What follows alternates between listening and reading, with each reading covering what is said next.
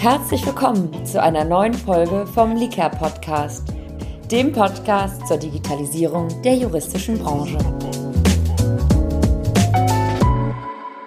Herzlich willkommen zu einer neuen Folge vom Liker Podcast. Heute mit dabei Herr Andreas Lein und Frau Karina Feigenspann von der Deutschen Lufthansa AG. Herzlich willkommen bei uns im Liker Podcast. Hallo. Schön, dass Sie da sind. Zusammen. Ja. Schön, dass Sie da sind. Von unserer Seite bin ich die Zoe André und die Frau Caroline Höppner von der Lika GmbH sind heute auch dabei. Und wir sind sehr gespannt, ähm, was Sie uns heute über die Lufthansa AG und vor allem die Rechtsabteilung in der Lufthansa berichten können. Ähm, vielleicht zum Start äh, wäre schön, könnten Sie sich einmal kurz vorstellen, damit unsere Zuhörer einen Einblick bekommen, wer Sie sind und was Sie bei der Rechtsabteilung in der Lufthansa so tun. Mhm. Dann fange ich mal an. Ja, danke für die Einladung auf jeden Fall erstmal. Ähm, mein Name ist Karina Feigenspahn. Ich bin hier seit fast 14 Jahren in der Rechtsabteilung der Deutschen Lufthansa und im Bereich Arbeitsrecht auch schon in der ganzen Zeit tätig. Ähm, ja, ich bin Rechtsanwaltsfachangestellte und ähm, ja, unterstütze hier bei der Leadcare Administration und genau, deswegen bin ich hier dabei. Vielen Dank. Genau.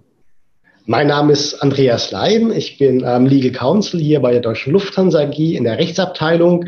Ich bin seit knapp 20 Jahren in verschiedenen Rechtsabteilungen des Lufthansa-Konzerns tätig gewesen und betreue hier im, im Rahmen meiner Tätigkeit der Deutschen Lufthansa AG die Bereiche ähm, IT und allgemeines Vertragsrecht und auch noch das Thema Flugzeugbeschaffung. Wunderbar. Vielen, vielen Dank, Sie beiden. Ich glaube, für unsere Zuhörer wäre es wahnsinnig spannend, zu Anfang erstmal ein Gefühl zu, dafür zu bekommen, wie geht es eigentlich in der Lufthansa her und wie ist die Rechtsabteilung der Lufthansa eines so großen internationalen Konzerns eigentlich aufgebaut und strukturiert. Ich glaube, das wäre ganz spannend für unsere Zuhörer, da mal einen kleinen Einblick zu bekommen und ein Gefühl mhm. dafür zu bekommen, in welchen Dimensionen wir hier eigentlich sprechen.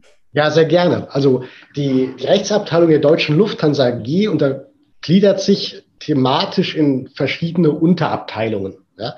Letztendlich sind es zum Beispiel die Abteilungen, die arbeitsrechtliche Fragestellungen bearbeiten, die Compliance-Abteilung, IP- und IT-Recht, die ich gerade eben erwähnt habe, das Thema Luftrecht natürlich ganz, ganz wichtig für eine Airline, aber auch die Themen wie Kartell- und Wettbewerbsrecht, Kapitalmarktrecht, M&E-Transaktionen. Das sind alles innerhalb der deutschen Rechtsabteilung der Deutschen Lufthansa AG eigene Unterabteilungen. Zudem ist es so, dass Tochtergesellschaften der deutschen Lufthansa AG auch wiederum eigene Rechtsabteilungen haben, ähm, die dort für das tägliche Geschäft ähm, zuständig sind und eben für fachbereichspezifische Fragen. Die Rechtsabteilung der deutschen Lufthansa AG mit ihren Abteilungen, die ich gerade eben benannt habe, ist letztendlich dafür zuständig, für den Gesamtkonzern in diesen Tätigkeitsbereichen eben tätig zu werden und Rechtsrat zu erteilen. Das heißt, die Abteilungen, die verschiedenen Rechtsabteilungen sind natürlich darauf angewiesen, untereinander und miteinander zu kommunizieren und eben auch in der Lage zu sein, zum Beispiel eine Rechtsangelegenheit, ein Fall oder einen Vorgang ähm, parallel oder miteinander eben zu bearbeiten. Und das ist vielleicht auch ein ganz wichtiges Thema, ähm, warum wir uns überlegt haben, dass wir eben hingehen und auf eine digitale Lösung setzen, um eben diese Möglichkeit der Zusammenarbeit für alle Beteiligten zu vereinfachen. Ja, vielen Dank. Wahnsinnig spannend. Wir haben uns ja auch überlegt, wie könnte man unseren Podcast heute nennen? Und da kam uns so der Gedanke, die Reise der Digitalisierung der Lufthansa. Also den Reisebezug wollten wir natürlich direkt aufgreifen.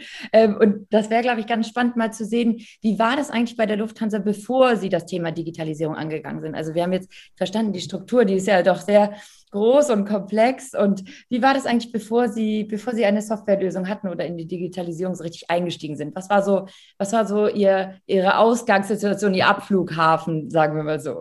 Wo ging es los? Also ich würde es mal mit ganz klassisch ähm, Oldschool bezeichnen, vielleicht, ja. Ähm, zum einen gab es natürlich Ablagemöglichkeiten auf Abteilungslaufwerken, auf Novelllaufwerken. Teilweise wurden die Vorgänge in Outlook ähm, PST-Dateien abgelegt. Teilweise hatten die Kolleginnen und Kollegen die Sachen bei sich selbst in der Inbox drin. Und ähm, gerade für die Kolleginnen und Kollegen, die forensisch tätig sind oder viel forensisch tätig sind, die hatten in der Tat noch ganz klassische Handakten mit Papier. Also da wurden die Sachen ausgedruckt, sortiert und äh, eingeheftet. Da kannst du, glaube ich, Karina, etwas mehr dazu noch sagen. Ja, genau. Also ähm, ja, das war wirklich so die Zeit vor der Umstellung auf Fliehcare war wirklich bei uns im forensischen Bereich, also gerade im Arbeitsrecht und im Luftrecht, wirklich noch alles sehr ähm, auf die Papierakte eben ausgerichtet. Und ja, so zum Stichwort Medienbruch, das war halt eben schon ein großes Thema, weil die Kommunikation innerhalb des Unternehmens mit unseren Mandanten sozusagen, also mit den Fachbereichen, ähm, hat natürlich schon ja, seit langer Zeit äh, fast ausschließlich per E-Mail stattgefunden. Und ähm, ja, um dann aber eben Dokumente halt in die Papierakte zu bekommen, musste dann halt immer fleißig alles ausgedruckt werden, damit die Kollegen dann eben auch die vollständige Akte bei den Gerichtsterminen dabei hatten. Und ähm, ja, das war schon, das war wirklich so die Oldschool-Welt. Ja, Wahnsinn. Ich glaube, da kann man schon sagen, dass ähm, im, im, Rahmen der eben der, der Weiterentwicklung und eben der immer zunehmenden Komplexität, ja, einfach dieses Oldschool-Modell nicht mehr vernünftig weiter betrieben werden konnte. Ja, ähm, es gibt und es gibt immer mehr Sachverhalte, die interdisziplinär bearbeitet werden müssen, auch seitens der Rechtsabteilung. Ja, wenn man sich überlegt, dass davor das, der, der Weg war, dass man eben Vertragsentwürfe oder Texte per E-Mail an einen Verteiler geschickt hat. Dann haben verschiedene Leute oder verschiedene ähm, Kolleginnen und Kollegen daran gearbeitet. Und dann bestand doch immer so ein bisschen Verwirrung manchmal, ob denn jeder immer auf dem aktuellsten Stand gearbeitet hat. Ähm, oder ob das irgendwo liegen geblieben ist, ob man aus dem Verteiler rausgefallen ist und so weiter und so fort. Also es waren schon eine Sache, wo man gemerkt hat, hier muss jetzt mal was Neues her. Ja, die eben auch die Anforderungen, die aufgrund ja, der, der Situation eben so sind, ähm, gerecht wird. Ja. ja. Einhergehend damit vielleicht kann man noch sagen, was auch das Thema Digitalisierung in der Rechtsabteilung mit unterstützt hat, war die Einführung eines neuen Arbeitsplatzmodells, das ähm, New Workspace. Mhm. Bei uns ist derzeit so, hier bei Lufthansa AG, dass wir nicht wie früher feste Büros oder fest zugeteilte Arbeitsplätze haben, ja, sondern dass ähm, quasi jeder an einem jedem Tag woanders sitzen kann. Ja. Also es ist quasi dieses Desk-Sharing, sage ich mal. Und damit ist natürlich auch ähm, das Erfordernis da gewesen, die ähm, Vorgänge, die man gerade bearbeitet, nicht mehr in umständlichen und voluminösen Papierhandakten zu haben, weil ich kann ja nicht jeden Tag hingehen und meinen gesamten Aktenberg von rechts nach links tragen, ja, sondern es musste was her, wo ich eben auch dieses neue Arbeitsplatzmodell vernünftig mit umsetzen konnte. Absolut, ja. Das stelle ich mir auch äh, aufwendig vor, jeden Tag die Aktenberge von A nach B zu tragen. Vielleicht etwas umständlich. Nein, aber sehr spannend. Also aus, aus diesem Kontext heraus äh, haben Sie natürlich dann sich auf, auf die Reise begeben, äh, nach einer Lösung zu suchen. Ähm, was war Ihnen denn damals wichtig? Ähm, das war ja so um 2013, 2014, als Sie sich da auf die Suche begeben haben. Was war, was war für Sie wichtig, dass sozusagen hm. die, die Lösung den Herausforderungen, den Anforderungen gerecht wird, die Sie bei sich haben? Also ich glaube, an erster Stelle stand bei uns natürlich das Thema Sicherheit, Schrägstrich, Datenschutz. Jetzt vielleicht nicht Datenschutz im Sinne von DSGVO, die momentan in aller Mund ist, sondern wirklich die Datenschutz in dem ganz klassischen Sinne, dass die Lufthansa die Hoheit über die gespeicherten Daten behält. Also war für uns eine Anforderung, dass wir in der Lage sind, diese Softwarelösung, für die wir uns entscheiden dann, eben in einem eigenen Rechenzentrum laufen zu lassen, wo nur die Lufthansa Zugriff hat, wo die Lufthansa selbst hingehen kann und den Sicherheitsstandard, der sehr hoch ist, eben festlegen kann. Das war sicherlich eine, eine Geschichte.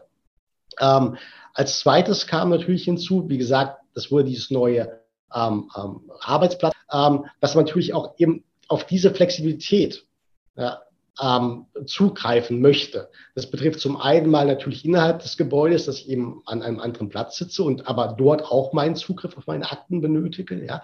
Und zum zweiten aber auch, was das Thema Homeoffice anbelangt. Ich brauche also auch eine Lösung, von der ich sage, ich war in der Lage bin, aus dem Homeoffice oder aber auch auf Dienstreisen darauf zuzugreifen. Ja.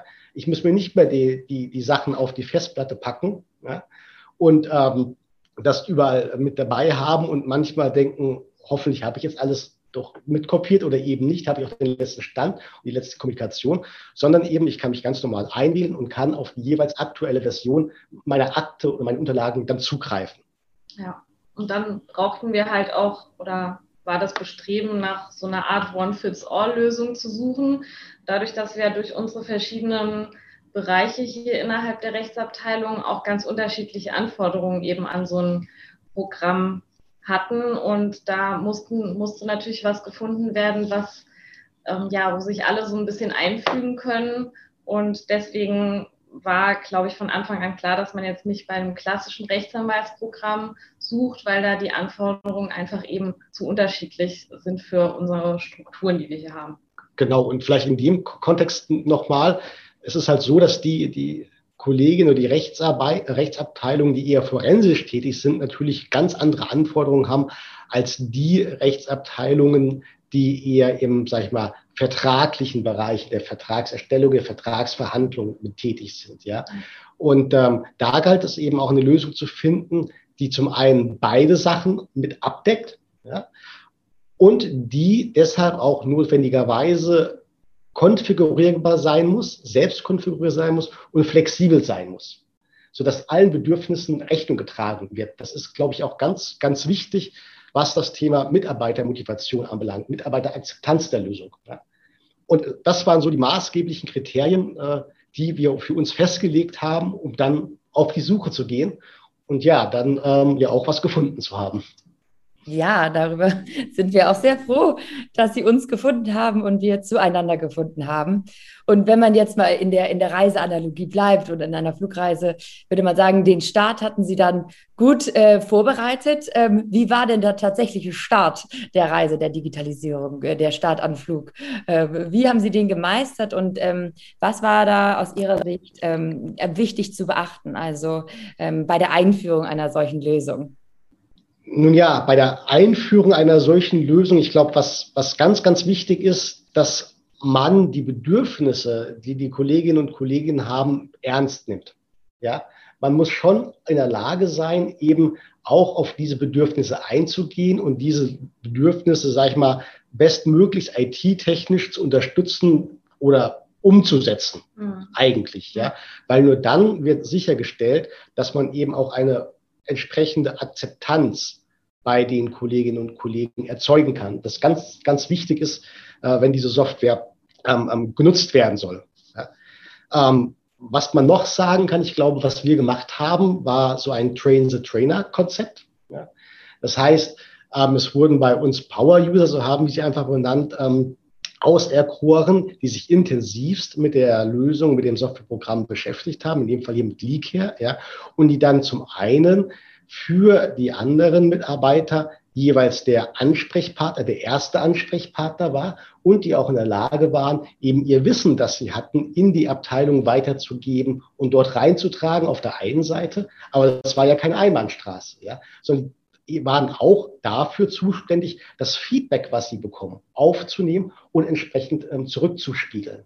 Und gerade für die Vorbereitung ähm, der Einführung sozusagen war es da ja halt auch wichtig, die diese Informationen eben aus den einzelnen Bereichen eben zu sammeln, um dann eben den finalen Aufbau ja erstmal auch zu erarbeiten. Also sprich, wie handhaben wir das mit den verschiedenen Aktenkreisen, mit Berechtigungskonzepten, wer darf auf was zugreifen oder wie können Berechtigungen erteilt werden. Und da ähm, ist Lika ja auch wirklich sehr flexibel, was uns da sehr zugute gekommen ist, dass eben wirklich jeder Bereich dann eben auch für sich äh, seine eigene Aktenstruktur eben festlegen konnte, was natürlich am Anfang erstmal sehr äh, viel Arbeit bedeutet hat. Ähm, aber genau, mit Hilfe der Power-User und eben der Kollegen, die sich dann für die einzelnen Bereiche darum gekümmert haben, war das dann auch ähm, ja, gut umsetzbar. Ja, absolut. Das klingt sehr spannend und sicherlich äh, genau richtig. Das sehen wir bei vielen anderen Kunden auch, äh, dass es am Anfang ganz entscheidend ist, eben auch alle mitzunehmen. Mhm. Ähm, sehr spannend. Also der Start äh, ist erfolgreich gelungen und auf dem Weg äh, zur, zur Reiseflughöhe. ähm, was würden Sie sagen, haben Sie gemerkt, als Sie die Software eingeführt haben? Wie hat das Ihren Alltag beeinflusst oder auch erleichtert, ähm, sozusagen? Äh, ja. Mhm. ja. Also Erleichterung hat es auf jeden Fall gebracht. Das kann man, glaube ich, wirklich für alle Bereiche sagen. Ähm, wir hatten ja eingangs uns schon mal darüber unterhalten, wie es davor war. Ne? Die Dokumente oder die Anfragen waren verteilt, die lagen in Mailbox, in PST-Dateien, wo immer nur eine Person Zugriff hatte, weil wenn diese PST-Datei geöffnet ist, konnte kein anderer drauf zugreifen. Ja, es waren auf verschiedenen Laufwerken, in Unterverzeichnissen. Ähm, was jetzt jetzt sich dadurch massiv und zum Vorteil geändert hat, ist eben, dass die jeweils aktuellen Dokumente immer an einer Stelle liegen. Ja? Dass man eben immer darauf zugreifen kann, auch abteilungsübergreifend. Wir können Akten über die Abteilung hinaus freigeben, sodass mehrere Kolleginnen und Kollegen eben auf diese Akte Zugriff haben, auch wenn sie nicht in derselben Unterrichtsabteilung sind, sage ich mal. Und sie können eben gemeinsam an der Sache arbeiten. Was weiterhin für uns wichtig war, war natürlich auch das Konzept der Berechtigungsstruktur. Ja. Es sollte schon sichergestellt werden, dass nicht jeder auf jede Akte Zugriff habe, hat, sondern dass primär geschaut wird, dass erst einmal, ich sag mal nur, die jeweilige Abteilung, Unterabteilung Zugriff auf ihren Aktenkreis hat. Ja. Das konnte man ja auch ganz hervorragend mit Leaker lösen und gleichzeitig aber die Flexibilität zu haben, einzelne Akten oder einzelne Vorgänge eben freizugeben für andere Abteilungen. Und auch das war uns wichtig und auch das erspart einem, sage ich mal, einfach das Hin- und Herschicken von Dokumenten, sondern man gibt einfach die Akte frei und man kann darauf zugreifen und es ist jeweils das aktuellste Dokument. Man muss nicht erst gucken in seinem Outlook-Eingang, seinem Posteingang, was war jetzt die neueste Version davon. Ja. Also das muss man schon sagen, bringt eine wesentliche Arbeitserleichterung. Ja. Ähm, auch das Auffinden von Akten, gerade bei Krankheitsfällen oder bei Urlaubsvertretungen, ist natürlich wesentlich vereinfacht, ja, weil die Dokumente, wie gesagt, liegen an zentraler Stelle, ja, Üblicherweise kann ich hingehen, kann nach Schlagworten suchen, ich kann nach den Aktennamen suchen. Ja. Das heißt, ich muss nicht den kompletten Vorgang kennen, den mein Kollege, der jetzt vielleicht krank ist, im Urlaub ist, bearbeitet, sondern mir würde ein Stichwort genügen, um mich sofort da reinarbeiten zu können. Ja. Und vielleicht in, in dem Kontext noch, das ist ein bisschen zur Frage, was, was würden wir empfehlen, wenn man so ein System einführt? Was wir gemacht haben, ist natürlich auch so eine gewisse Art sag ich mal, Nomenklatur vorzugeben. Ja? Wie, nach welchem Prinzip lege ich Akten an? Wie benahme ich diese? Ja?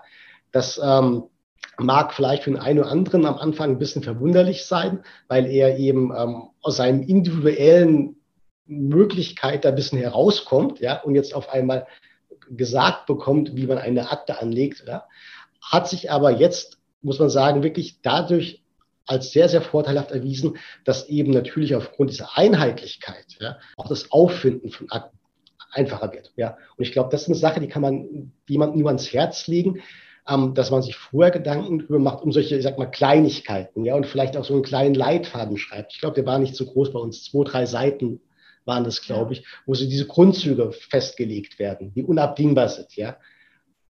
Und dann natürlich aber auch den Kolleginnen und Kollegen, die mitarbeiten müssen, die notwendige Flexibilität einräumen, wo es denn möglich ist. Ja, genau. Und also insgesamt war jetzt für mich jetzt aus dem forensischen Bereich eben auch ein, eine sehr große Erleichterung, was wir eben schon mal angesprochen hatten, eben der Umstellung die Umstellung darauf, dass wir dann jetzt komplett digital waren mit unseren Akten. Also die Papierakten haben wir dann auch wirklich konsequenterweise ähm, von heute auf morgen uns davon verabschiedet. Also die Verfahren, die noch liefen, sind dann noch so ausgelaufen sozusagen, aber ähm, alles, was neu war, haben wir dann wirklich ab dem Stichtag auch umgestellt. Und das ist auch sowas, was ich jetzt sagen kann, was ähm, ich schon als hilfreich empfunden habe, dass man da auch wirklich konsequent dann eben die Umstellung vorgenommen hat und dann nicht so einen schleichenden Prozess draus gemacht hat, weil das ist, denke ich, auch wiederum wichtig für die Akzeptanz, was eben auch so eine Herausforderung ist bei der Einführung, die Akzeptanz bei jedem zu schaffen, jeden eben so abzuholen, wie wir es vorhin schon gesagt haben. Und ähm, natürlich muss da halt am Anfang schon sehr viel Arbeit investiert werden, bis das mal alles so steht und jeder dann auch Bescheid weiß, sich mit dem Programm auskennt und ähm, ja eben flüssig, sage ich jetzt mal, damit arbeiten kann. Aber ja, ich glaube, das kann jeder bestätigen, der die Arbeit eben einmal investiert hat, dass sich dann am Ende auch gelohnt hat, auf jeden Fall. Absolut, sehr, sehr spannend.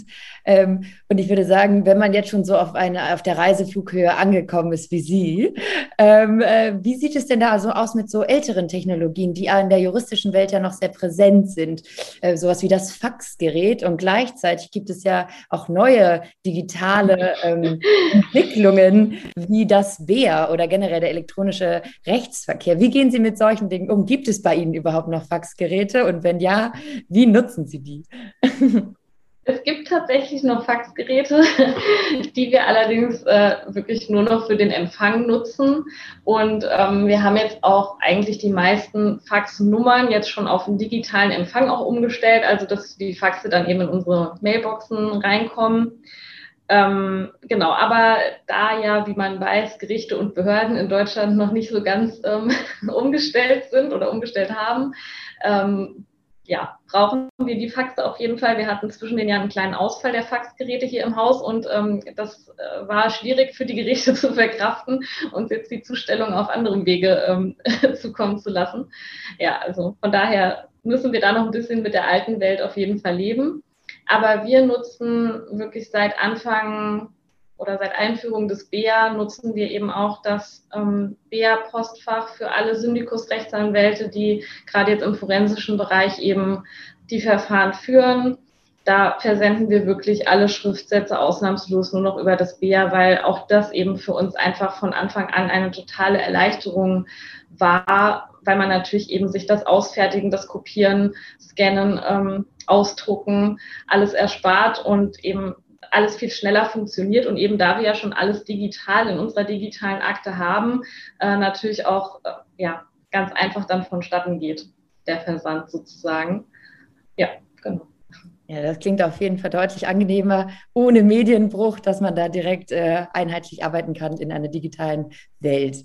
Ja. ja. aber wie das natürlich jetzt auch so auf so Flügen manchmal oder auf Reisen ist, gibt es ja auch manchmal dann so kleine ja, Turbulenzen und da wissen wir alle, was in letzter Zeit hier so in der Welt passiert ist. Und zwar kam da so eine kleine Corona-Krise, die für manche klein, aber für manche dann doch eher größer war und ja gewisserweise Arbeitsalltäge ja doch durcheinandergewirbelt hat. Ich glaube, da wurde kein Unternehmen verschont verschont, aber wie ja die meisten Zuhörer auch wissen, die Lufthansa war doch auch betroffen. Ähm, was natürlich jetzt uns und unsere Hörer äh, sehr interessiert ist, wie, wie hat das die Rechtsabteilung der Lufthansa betroffen im Sinne von, wie hat sie es gemeistert oder was hat die Rechtsabteilung gebraucht in diesem Moment der großen Herausforderung und auch der großen Belastung, wie damit umzugehen? Wie haben Sie das empfunden? Also ähm, wir sind ja noch am Meistern, ja, um es mal so zu sagen, ja. Und ähm, ich glaube, und das gilt, glaube ich, immer für jedes Unternehmen, was, was betroffen ist, wenn man diese Krise meistern möchte oder muss, ja, dann braucht man auf jeden Fall ein, ein Team, was eng zusammenhält und zusammensteht. Das ist, glaube ich, ganz, ganz wichtig. Ja. Aber jetzt konkret hier auf die Rechtsabteilung bei uns einzugehen, ist es so, dass natürlich durch das Thema Kurzarbeit, ähm, durch das Thema Homeoffice, was eben verstärkt wahrgenommen wird, auch aus Infektionsschutzgründen, man natürlich darauf angewiesen ist, dass man ein, ein, ein System hat, was A, stabil läuft. Und da können wir sagen, von der IT-Seite her, macht das Leak hier auch, das ist keine Frage, ja, und ein System haben, auf dem auch die Kollegen, die zu Hause arbeiten oder die vielleicht nur ein oder zwei Tage aufgrund der Kurzarbeit ähm, tätig sind, von zu Hause eben auch den Zugriff drauf haben. Also dass es mehrere Möglichkeiten gibt, dieses System ähm, ähm, zu benutzen, ja, und, um, um damit zu arbeiten. Ja. Das ist, glaube ich, ganz, ganz essentiell an der, an der, an der Geschichte, damit man zusammen so eine Krise eben meistern kann. Ja, absolut. Ich glaube, jeder hat jetzt gemerkt, dass die IT Voraussetzungen irgendwie stimmen müssen, um äh, so annähernd weiterarbeiten zu können, wie man es äh, vielleicht vorher gewöhnt war. Aber ja, wie der Andreas gerade schon gesagt hat, äh, waren wir da ja schon ähm, an einem guten Punkt vor der Krise, dass wir da zum Glück keine großen Einschränkungen hatten, was jetzt unsere Arbeitsweise angeht, wenn sie auch von woanders vielleicht dann stattfinden. Absolut. Ja, wie gesagt, Turbulenzen äh, gibt es bei den meisten Reisen nicht immer, aber sie mhm. sind auf jeden Fall nicht zu planen. Ähm, und ich, äh, wir haben das Gefühl auf jeden Fall von unserer Seite, dass sie die, die Krise, diese Turbulenz äh, mit Bravour meistern und wir stehen ihnen dann natürlich weiterhin auch immer gerne zur Seite. Ähm, ich habe jetzt noch zwei ganz andere Fragen. So als, als passionierter Reisender würde mich interessieren, wie Sie bei der Lufthansa ähm, oder Sie beide speziell, wenn Sie im Flugzeug sitzen, was für ein Getränk bestellen Sie sich? Also da gibt es ja so Klassiker und mich würde interessieren, ob welches davon Sie bestellen. Jetzt bin ich ja mal gespannt, Andreas. Also das hängt ein bisschen von der Tages- und Uhrzeit ab, ja, um ehrlich zu sein. Aber morgens, ähm, also wenn die Dienstreise morgens beginnt, dann bin ich ein Freund des schwarzen Kaffee ohne alles, muss ich sagen. Und ansonsten begnüge ich mich mit ähm, stillem Wasser. Auch gut. Und Sie? Also ich trinke eigentlich immer einen Orangensaft. Ich weiß auch nicht warum, aber das ist, äh, ist bei mir so, gehört irgendwie zum Flug dazu. Herrlich. Also ich glaube, ich bin total der Stereotyp. Ich trinke immer Tomatensaft. Und auch wirklich nur im Flugzeug. Mit Salz und Pfeffer. Ich kann das sehr empfehlen. ähm, die zweite Frage, die ich hätte, ähm, wenn Sie sich jetzt heute, und ich meine, Sie sitzen natürlich quasi an der Quelle, ins Flugzeug setzen könnten, ohne jegliche Reisebeschränkungen, also sagen wir, Corona ist vorbei, wir träumen jetzt mal alle etwas. Wo würden Sie am liebsten hinfahren? Was wäre Ihr, Ihr Lieblingsreiseziel, wenn Sie sich das jetzt, wenn Sie morgen früh in den Flieger steigen könnten? Ah, also wenn ich morgen früh in den Steigen könnte, dann würde ich auf jeden Fall auf irgendeine einsame Insel äh, fliegen und die Sonne genießen. Sehr gut. Ich würde auch eine Insel bevorzugen, aber mir ist es schon äh, konkreter. Ich würde liebend gerne wieder zurück nach Koh Chang. Das ist eine, eine Insel in, in, Thailand. Und ähm, einfach nur dort das Leben genießen, relaxen, ausspannen und wie man so schön sagt, den, den lieben Gott einen guten Mann sein lassen. Das klingt hervorragend und ich finde, das ist ein wunderbares Abschlusswort auch für unseren tollen Podcast. Wir sind alle, wir drücken alle die Daumen, dass wir bald möglichst wieder unbeschwert, muss man ja sagen, äh, reisen darf, äh, ohne große Einschränkungen. Wir sind auf jeden Fall treue Lufthansa-Kunden und wir freuen uns, dass Sie bei uns, bei Licair, auch äh, glücklich sind und wir Sie unterstützen können, auch in solchen turbulenten Zeiten. Äh, und wir danken Ihnen sehr dafür und vor allen Dingen, dass Sie heute bei uns bei unserem Podcast dabei waren. Vielen, vielen Dank und Ihnen beiden alles Gute für die nächsten Monate. Vielen Dank. Ja, danke auch danke. von uns. Bis zum nächsten Mal beim Liker Podcast. Alle Informationen und Links findet ihr wie immer in den Show Notes oder auf unserer Website liker.com. Zu guter Letzt würden wir uns wahnsinnig über eine gute Bewertung auf der Podcast-Seite freuen. Wir sind schon sehr gespannt auf die nächste Folge vom Liker Podcast. Stay tuned!